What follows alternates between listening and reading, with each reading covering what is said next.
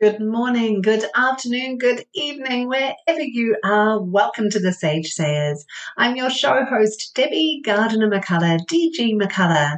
I'm a narrative coach and a communications coach from New Zealand, based in the fine state of Wisconsin. In each episode, the Sage Sagers weekly podcast looks at communications tips and strategies, and we interview interesting individuals from all around the world who found the gift and the opportunity and life's challenges. In this week's podcast, I'm coming back after a couple of weeks off. I had the Omicron cold, so excuse the absence of the weekly podcast, but we're back in action. And I'm using this week's episode to unpack the communication challenges that my coachees came to me with throughout January, even December, and even into February. This is a culmination of different challenges my coaches came to me with, but the goal is really just to showcase what it is that's on the minds of the world's communicators, the kinds of struggles that leaders are grappling with. And hopefully, through sharing the ways we unpack these challenges, you can learn something new that you can plug in to your very next communications challenge So the biggest problem, well, one of the biggest problems that I heard from leaders came to me around the topic of love. How do I, for instance, respond when my partner won't say, I love you? I loved this challenge and I loved that this particular communicator came to me with this challenge it really says so much to me that the leaders that we're working with, the leaders that are in front of us, they're just people like you and me. So, knowing that this was a coaching session, here's what came to me. I knew that this leader wanted to hear the words, I love you, after sharing these words herself. It was the absence of these three simple words, in spite of other positive, loving signals, became a communication challenge getting in her way. So, how did we tackle things? Well, we tried a three pronged approach. First of all, unpacking the problem behind the problem. There was a worry there that in asking such a bold question, with not hearing the words, I love you, that we can sound a little thorny or combative or a little abrupt. But this communicator didn't feel any of those things. She also had some worries around what the absence of those words might signal. I mean wishy washiness, for instance. If she weren't hearing those words, could this be signaling something else that could be in the way? The second, we hashed out how she might ask this question to gain the vital clarity that she seeks, but not sounding accusatory or blaming or needy, because that wasn't the way she was feeling at all we determined that a coaching discovery approach felt best. So, noticing, for instance, what's there. So, something like, I notice when I tell you I love you, nothing comes back. What's there? And then we determined before she went into the conversation, of course, how she wanted to sound. So I often ask this question How do you want to sound in your message? This particular communicator, communicator wanted to sound strong, fair, curious, and balanced. And she also found through the coaching what the opportunity was here. This conversation provided a forum to say what she really wanted all along. And that was she needed open, direct communication. Another popular theme from the coaching throughout January and into February as well stands around bullying. This is National Anti-Bullying Month in the States here, along with National Women's History Month and African American History Month. And so bullying's really on my mind as a coach. I have experienced, I have been a target of workplace bullying. So my heart goes out to those who come to me for help on how do I draw boundaries with my bully? How do I stand up to them in ways where I can still keep my job, but also how can I stand up in ways where I can plan my departure because most targets wind up wanting to leave. Here's how targets of bullying that I've had the pleasure and honor of working with have co created strategy, and the strategy we found works. First of all, we need to examine what's really going on and what's really feeling hard. Often, when we're struggling with bullying, it's a want to depart the scene that activates our saboteurs, our inner critics. And oftentimes, a target of bullying may find the judge, the victim, and the hypervigilant saboteurs might be getting in their way. We also often feel fearful that the bully, often a boss or a manager, might obstruct our wanting to leave. Our judge, our inner judge, the head critic in charge of all of our minds will often lie to us in these moments and let us feel um, truly that the bully controls our destiny, even though they don't. Second, we determine the concerns about the situation. And this is a wonderful Stephen Covey approach. It's called the circles of control, concern, and influence. So we look first at the concerns of the situation, all the worries coming up for us. Then we look at the parts that we have no control over whatsoever, and then examine the parts that we do have influence over. So it's a really powerful activity. Anytime you have a concern, plug this in, and it applies really well to bullying bosses as well.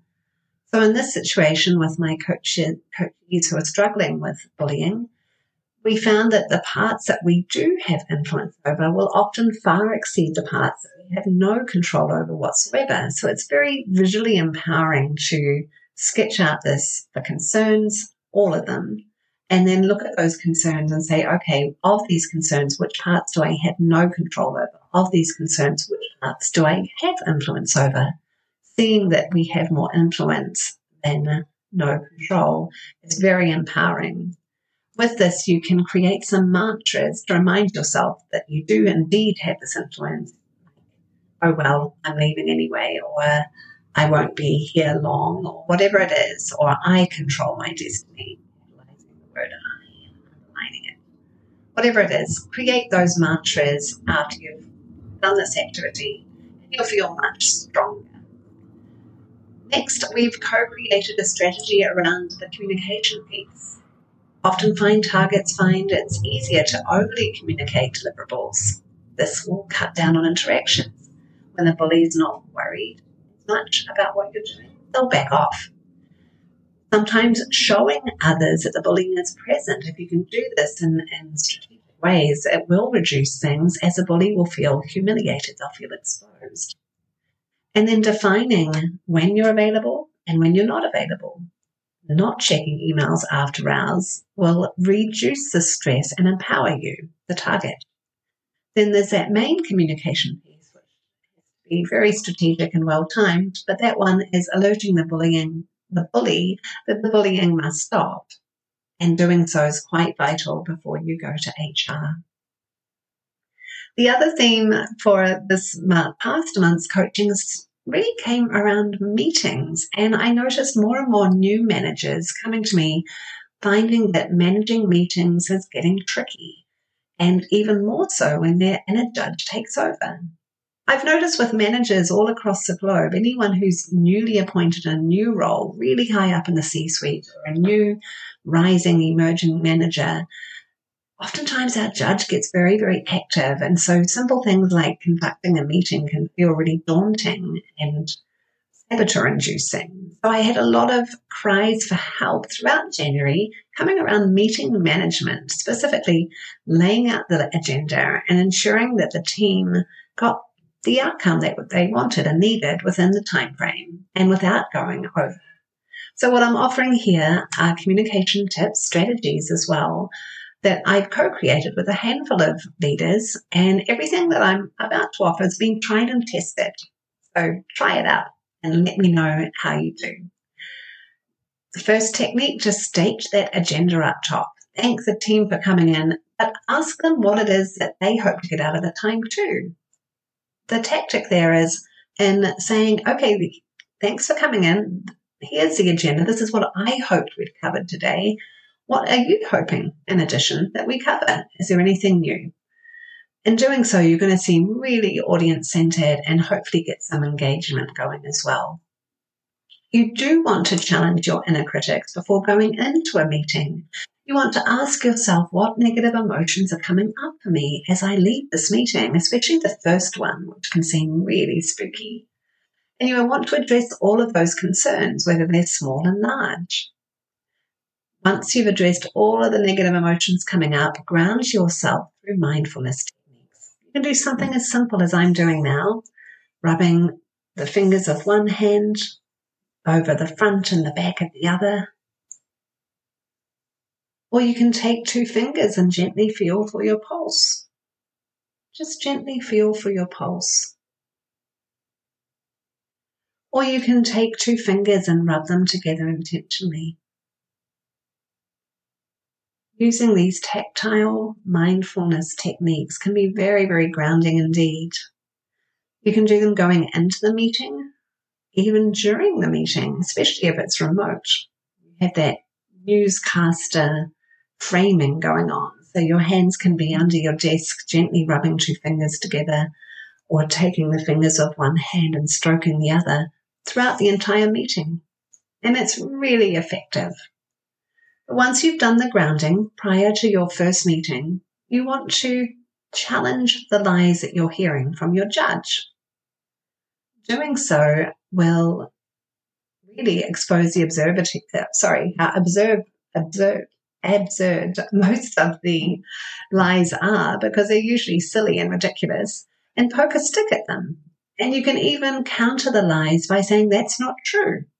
That's not true because once you've gone through this powerful mental fitness activity, you'll feel more grounded, more peaceful, and exude executive presence. You can also use the empathy power to challenge your judge's view on you, the audience, and your situation. When we're feeling really activated and our judge is very active in our minds, we often assume the situation. We think that the team's there to boo us rather than root for us. And once you're in that more peaceful place, no longer assuming ill intent from our audience or them hoping that we'll fail, look for the smiling, bobbing head in the audience and don't avoid assuming that someone who's frowning or flatlining feels disdain. We have no idea what's going on with this person. They may have someone ill at home. They may be worried. Maybe they ate something that didn't agree with them. The tactic here is once you employ the empathy power and challenge your judge's view on you, the audience, and your situation, you'll start to see yourself as more equal and worthy, and with that, more confident as well. Separately, I still in the theme of meeting management, I had a lot of requests on how do I steer things back to the agenda. I'm hearing from the field that now that we're many are coming back to the office or there's been long drawn out work from home situations. Now that teams are back, they're getting rowdy and nobody really wants to get to the point of the meeting. But When you're managing, that's your job. So how do you steer the meeting in ways that aren't too bossy, but get things on track? Well, there's no one way to do it, but here are a couple of techniques that I've co-created with different coaches and they've told me they really work. The first one is just challenging this idea that when you're interrupting, you're you're being rude. Well, no, not at all. Nobody wants a meeting to go over and everyone wants it to end on time. So interrupting services your audience. It's in service of them. Another technique, notice and even comment on the energy. So if everyone's chit chatting and laughing, comment on it. Enjoy it with them great to see everyone's revved up today, or great to see the team enjoying themselves. I'm loving this camaraderie here. So comment on what you sense and feel. You can then pick up the language that the audience lays down and use that language to gently segue to the work at hand, to the agenda. So, for instance, lovely to hear your thoughts on X, which is where we're headed today in this meeting. May I gently guide us to get started? And then you can use a framing phrase or a sentence to signal the intent, your intent to redirect the attention to the topic. So here's an example. In the spirit of brevity and stopping on time, let's get going with today's agenda. So there you have it, the biggest themes, worries, and the challenges that communicators have come to me with this past month and how we've tackled things together. I hope you found some lessons or some gems that you can plug into your very next meeting. And if you have the misfortune of being a target of bullying, I hope the wisdom there helped. And if you're wondering how to tackle a direct conversation on love, then you have some different techniques to play with there too. You've been listening to the Sage Sagers, and I am DG McCullough, calling in tonight from snowy Wisconsin. It's been a pleasure having you with me on the show tonight. Thank you so much for listening. In my show notes, you can find my Calendly link, my LinkedIn profile, and consider me as a communications coach for either groups or one on one as well. Take good care. Thanks for listening, and we'll speak with you again soon.